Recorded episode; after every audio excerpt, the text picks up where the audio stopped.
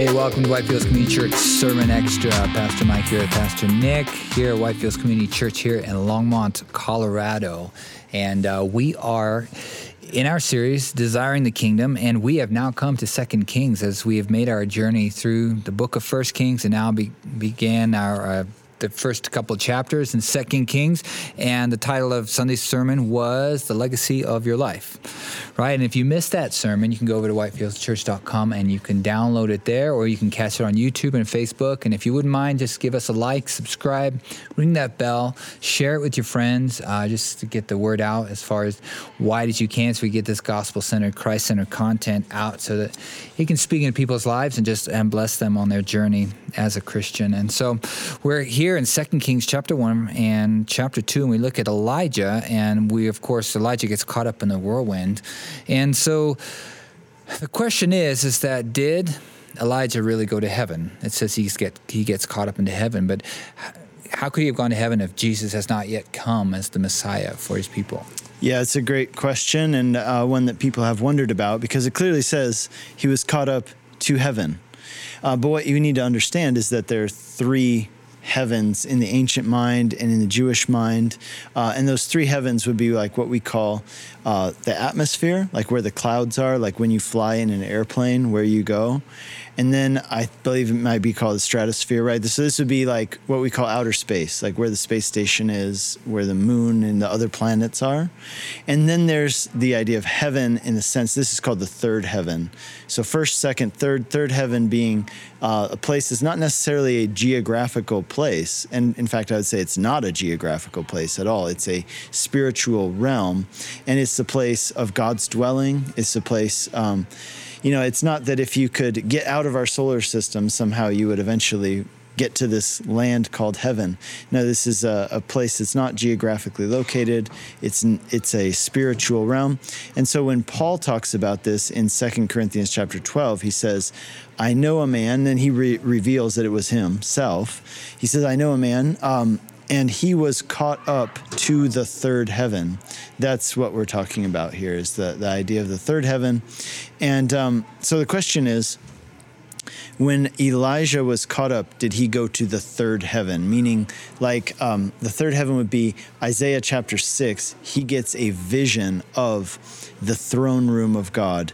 And I would say the answer to that is no. He was caught up to heaven in the sense that he was caught up into uh, the sky, into the atmosphere, perhaps the stratosphere. But God took him and he went uh, to. Um, what I would say would be Abraham's bosom. Now, uh, in the Jewish mind, Sheol, right, which is something we read about in the Old Testament, David says, If I descend into Sheol, Lord, you are there. Basically, I cannot escape your presence. And that can be confusing for people because sometimes people think that Sheol means hell. Um, but Sheol is more than just hell. For the Jewish person, Sheol is the dwelling place of the deceased. It's where deceased souls go uh, when they die.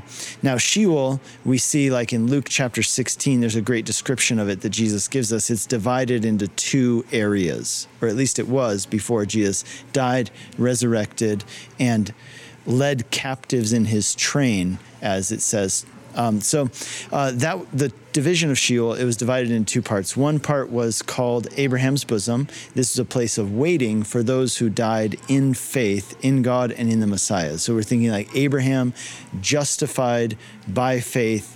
Um, as he trusted in God. So we refer to these people as the Old Testament saints. There's a great list of them, some of them, I don't believe all of them, listed in uh, Hebrews chapter 11. And so um, and then the other half of this, Sheol, would be Hades or hell, which are the same thing, um, just different names for them in different languages. Hades being a Greek term, right? So um, Hades and hell. And what we see in Luke 16, Jesus tells a story. What's interesting, it's not a parable right? It's it's a story. He says there was a rich man named uh, well, we don't know the rich man's name, and then there was a guy named Lazarus. And in life, they had very different um, modes of living, right? The poor man was basically homeless. The the rich man was had a great life. They die. The rich man goes to hell. The other man goes to Abraham's bosom. And again, that's a place of comfort as you await uh, the ev- eventual redemption of your soul by the Messiah who's coming. So, one of the questions people ask, what did Jesus do when he was in the grave for three days? Well, one of the things that historically Christians have believed, like it's in the Apostles' Creed, even, that Jesus descended into the depths, right? He descended to Sheol. And, um, and then it says, like in Ephesians 4 and in 1 Peter, that he carried captives in his train. And so it would seem that Jesus went and declared to those in Abraham's bosom that he had redeemed them and he led them to the third heaven, the express presence of God. So, where did Elijah go? Let's say, to be consistent with everything we read in the Bible, I think we'd have to say Elijah was caught up to heaven in the sense he's caught up to the first or second heaven, the stratosphere or the atmosphere. Um, but he was taken to the third heaven with that train that Jesus redeemed from Abraham's bosom during the three days uh, that he was in the grave. Well, okay. Well, yeah, because I think that's a very confusing topic sometimes for people is that what is Sheol? Hell, what is heaven, and some of those terms. It was good for you to, to be able to define some of those things and let us know what you think about these as well as, you know, maybe it's something that's confused you, you know, I mean, it has over, for me over, I don't always have an answer for that. What, what is Sheol? Is it, you know, are people still there, you know? And so uh, this is a question, yeah, that many people have. So if you have still, you know, some thoughts about that, hey, let us know, comment on this video, and uh, we'll get back to you and uh, on that as well. And if you, again, if you you missed the sermon, uh, whitefieldschurch.com. You can download it here. You can subscribe here. And we'll see you next week. God bless.